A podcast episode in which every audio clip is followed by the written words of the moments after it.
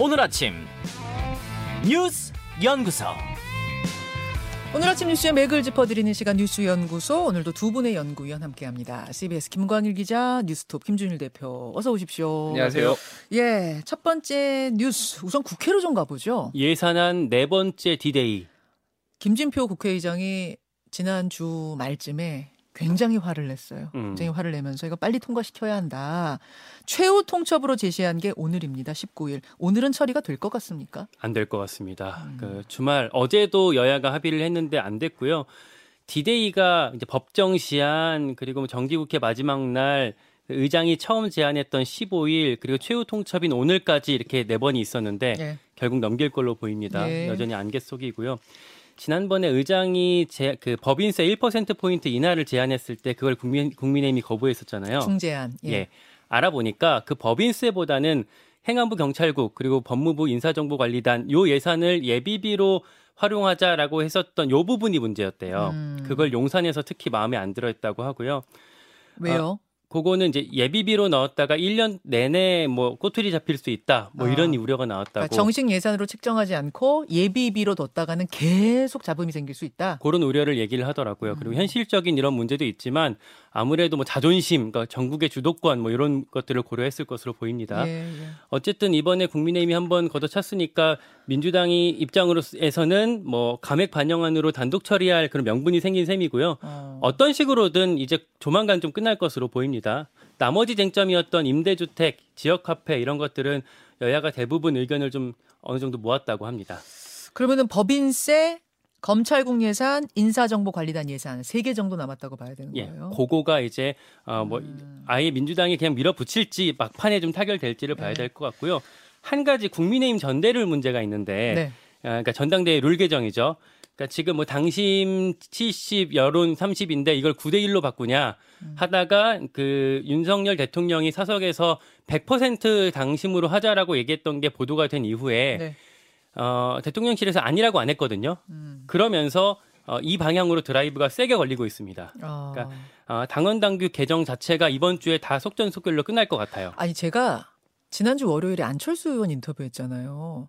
근데 그때만 해도 7대 3을 9대 1로 바꾸는 거 이거 되냐 안 되냐 얘기하면서 10대 0 이야기는 제가 묻긴 했는데 물으면서도 요거는 뭐 이거 설마 이것까지 이 정도까지라는 느낌으로 물었어요. 음. 그때만 해도 좀 과한 느낌이었는데 일주일 사이에 확 기류가 진짜 10대 0, 100%로 확 쏠렸네요. 그리고 실제적으로 아예 개정이 이번 주에 끝날 것 같아요. 오늘 비대위에서 의결하고 내일 상임전국이 열어서 여기서 의결하고 금요일 날 전국위까지 의결을 끝내려고 절차를 다 마치려고 한다고 이번 합니다. 주에? 예, 전국위까지 다 그렇습니다. 자, 잠시 후에 여러분 비대위 회의 참석하기 전에 잠깐 스튜디오에 출연하는 분이에요. 김행 비대위원을 만납니다. 진짜로 오늘 비대위에서 이 당 당신 100%, 당원 투표 100% 룰이 의결되는 건지 확인하겠습니다.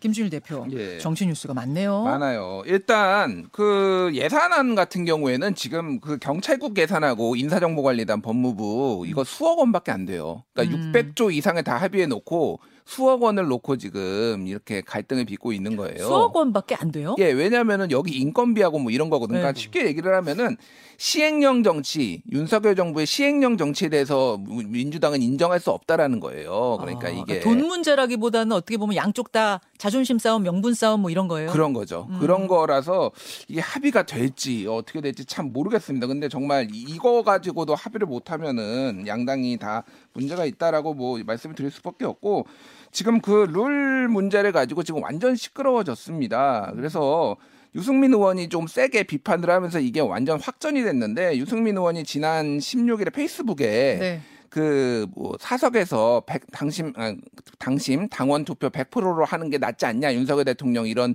어, 경향신문 언론 보도가 있었잖아요. 네. 그 이제 기사를 공유를 하면서 어 이게 공천 개입이다. 음. 근데 박근혜 대통령도 2년 징역형 받았다. 음. 이건 불법이다. 엄중하게 말씀드린다. 이건 경선 개입은 심각한 불법이다. 이렇게 어. 얘기를 하니까 그러니까 대통령의 당무 개입 이거 불법이다. 예, 경선 개입 특히 당무 개입이 아니라 이런 경선 경선, 개입. 개입이 그러니까 음. 박근혜 대통령도 이 징역 22년 중에 2년은 이제 여기에 해당된다라는 거예요. 그러니까 뭐 이제 권성동 의원 같은 경우에는 악의적으로 법을 맘대로 죄송합니다. 해석했다라고 얘기를 하고 이거와 관련해서 뭐 김웅 의원이 다시 법리 얘기를 뭐 꺼내고 그러고 있습니다. 그래서 뭐 서병수 의원 오선의 서병수 의원 같은 경우에는 100, 이거 100%로 하는 거 반대한다라고 했고 최재형 의원도 반대한다. 나는 그 초선 의원 했을 때 이거 반대한다라고 얘기를 했다. 뭐 그 이렇게 얘기를 유승민 의원이 예. 얘기한 다- 대통령이 음. 경선에 개입하는 거 이거 불법이다. 심각한 불법이다. 어, 요 부분에 대해서 권성동 의원 이야기는 경선도 뭐 총선 경선, 대선 경선 이런 음. 거에는 개입하면은 대통령 이 개입하면 불법인데 당내 이런 뭐 대표 경선은 불법 아니다 이런 얘기했던데 뭐가 맞는 얘기예요?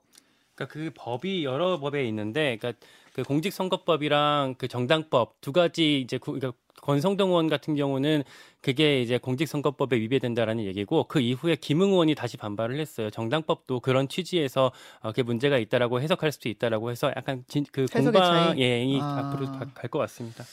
뭐 그래서 지금 오늘 많이 조금 긴장감이 노- 높아질 것 같고 정진석 비대위원장이 장해찬 청년재단 이사장 페이스북에다가 네.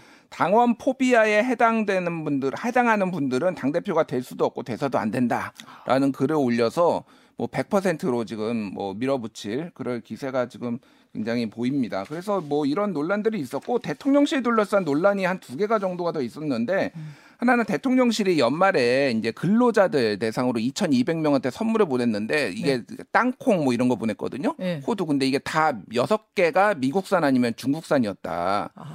국내산 농산물을 왜 안 보내냐 그래서 윤준병 민주당 의원이 예. 이거를 농민들이 받아들고 다 어, 아연 실색했다.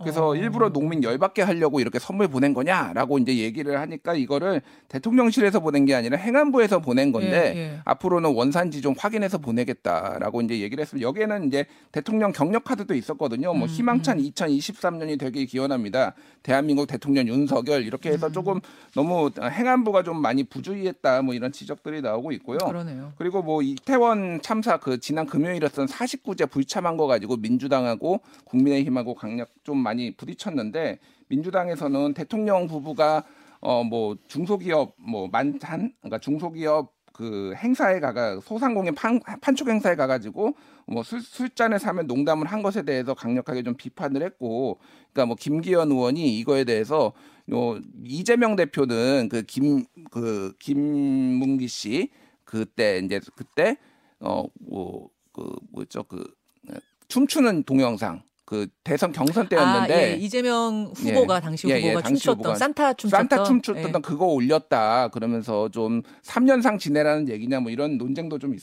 있었습니다. 자 주말 사이에 정치권의 뭐 이모저모를 지금 확 소개를 해주셨는데 김광일 기자 뭐니 예. 뭐니 해도 지금 자 전당대회 룰 국민의힘 전당대회 룰 얘기가 제일 뜨거운 뉴스죠. 그러니까 내부에서는요 그 취재를 좀 해보면 이거 이렇게 가는 건 좀 아닌데라고 말하는 사람들도 분명히 있긴 해요. 그러나 지금 그 숫자가 미미하고 예. 취재해 보니까 가처분 소송을 얘기하는 사람도 있더라고요.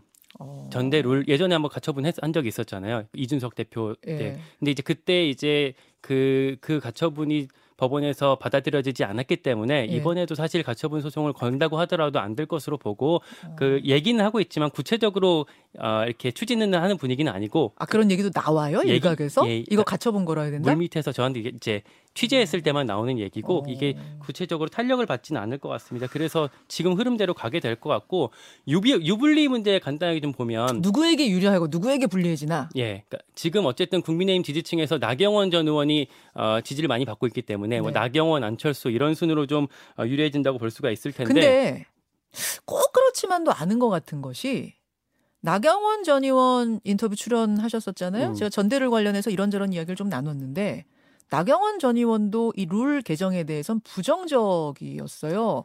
당심 조사했을 때 내가 앞서는 건 맞지만 지금 당원들 들어오는 이 분포를 보면 뭔가 어떤 특정한 조직, 특정한 음. 힘이 개입할 여력도 있다는 우려가 있다는 뜻을 표현했거든요. 맞아요.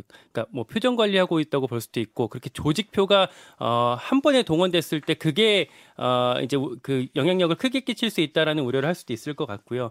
그러니까 보면 윤석열 대통령이랑 국민의힘 주류가 예. 어, 뭐 나경원, 안철수 두 사람을 밀 가능성은 사실상 제로에 가깝다 이렇게 어, 국민의힘의 대다수는 관측을 하고 있거든요. 어.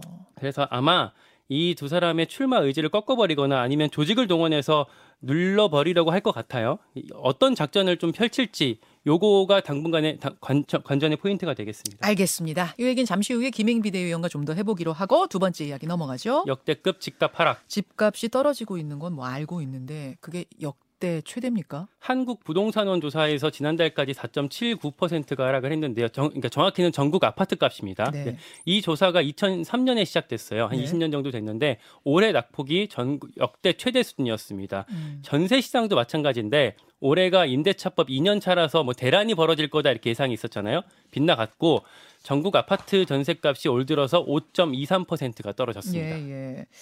김준일 대표. 예. 아니 많이 올랐으니까 뭐 떨어지면 좋은 거 아니야 이렇게 말씀하시는 분도 계실지 모르지만 이것은 항상 경착륙, 연착륙 요 요게 중요한 거잖아요. 상당히 그렇죠. 우리 경제 예. 타격이. 지금 뭐 최근에 이제 어, 금융연구원에서 어 보고서가 하나 나왔어요. 최근 부동산 시장 현황 및 향후 리스크 점검 보고서가 나왔는데 네.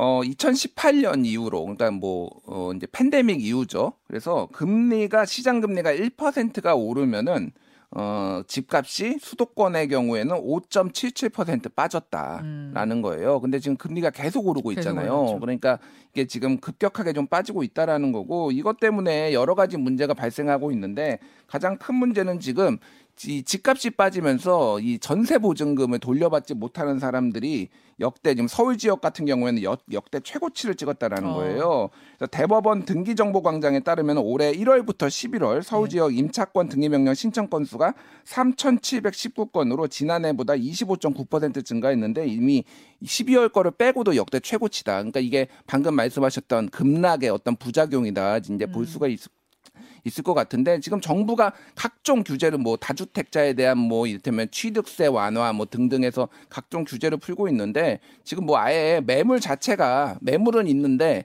급매물 아니면 거래가 안 되는 상황이라서 집값 네. 하락은 이게 뭐 한 번 거래가 되면 그게 또 가격이 되잖아요. 그러니까 그렇죠. 그러니까 지금 가격 하락은 뭐 막, 막기가 좀 힘든 상황이다 이렇게 봐야 될 것 같습니다. 깡통 전세 문제 심각하고 또 이제 영끌했던 분들 이분들의 파산 문제 또 심각하고 그럼 그게 이제 우리 경제 전체에 또 영향을 주니까 그래서 연착륙이 중요한 건데 말이죠. 자 마지막 뉴스로 가보겠습니다. 재벌 3세 마약 스캔들. 남양 유업 유업 창업자의 손자 또 유학생 연예인까지 얽힌 큰 마약 사건이 지금 터지고 있어요. 네, 그 사건이 더 커지고 있습니다. 말씀하셨던 남양유업 창업주 손자, 또 효성그룹 창업주 손자, 그리고 3인조 가수그룹 멤버 등등 아홉 명이 이걸로 최근에 재판에 넘겨졌는데요. 근데 주말 사이에 추가 뉴스가 또 나왔어요. 어떤 건가요? 이 사건에 연루된 3명이 더 자수를 했고 예. 총 12명으로 늘어났다. 어. 그러니까 피고인 혹은 피의자겠죠. 그중에는 전직 경찰청장 아들도 포함되어 있는 것으로 전해졌습니다. 경찰청장이요? 예. 청 겨- 전직 경찰청장의 청장의 아들? 아들 까지 예. 구체적인 뭐 신원까지는 아직 안 나왔는데 여기까지 지금 나왔고요. 와. 사건의 그림을 짧게 좀 짚어드리면 예. 한 재미교, 재미교포가 액상 대마를 국내로 들여와서 이걸 전자담배 용기에 넣- 담아서 팔았대요. 예. 그리고 홍모 씨라는 사람이 이걸 공급받아서 다른 사람들한테 판 건데 예. 그 홍모 씨가 남양, 남양 유업의 손자고 황하나 씨라고 예전에 필로폰 상습 투약했던 사람 있잖아요. 예. 이 사람이랑 사촌지간이라고 합니다. 아, 그러니까 이번에 걸린 건 황하나는 아니고, 아니고 그러니까 남자 손자인 거예요. 예. 어, 참. 김준일 대표. 예. 예. 뭐 남양유업은 뭐 마각기였나요? 뭐가 이렇게 계속 그이 기업 이름이 마약하고 이렇게 연관이 되는지 모르겠는데 예. 이거를 이제 검찰이 잡았다는데 좀 주목을 할 것 같아요. 원, 원칙적으로는 마약 수사는 경찰이 하게 돼 있는데 소위 말하는 검수 원복 이후에 지난 9월 시행령 이후에 마약 유통 범행은 검찰이 이제 할 수 있게 됐잖아요. 예. 그래가지고 이거를 뭐 국제 우편물 추적 이런 거는 다 검찰이 했다. 그래서 검경의 어떤 협조가 되게 중요해졌다 이렇게 말씀드리겠습니다. 자, 월드컵 소식을 정작 못 전했네요. 새벽에 끝난 월드컵, 어, 아르헨티나가 우승했습니다. 네. 정말 승부- 승부가. 예. 결국은 연장전까지도 동점 이루다가 승부차기로 갈라진 거죠. 아르헨티나가 다 성사시켰고, 저 어딥니까? 저쪽 프랑스. 프랑스가 두, 두 골 실축해가지고. 네. 여러분, 아르헨티나의 승리로 끝났다는 소식 전하면서 두 분과 인사하죠. 고맙습니다. 고맙습니다. 김현정의 뉴스쇼는 시청자 여러분의 참여를 기다립니다. 구독과 좋아요, 댓글 잊지 않으셨죠? 알림 설정을 해두시면 평일 아침 7시 20분 실시간 라이브도 참여하실 수 있습니다.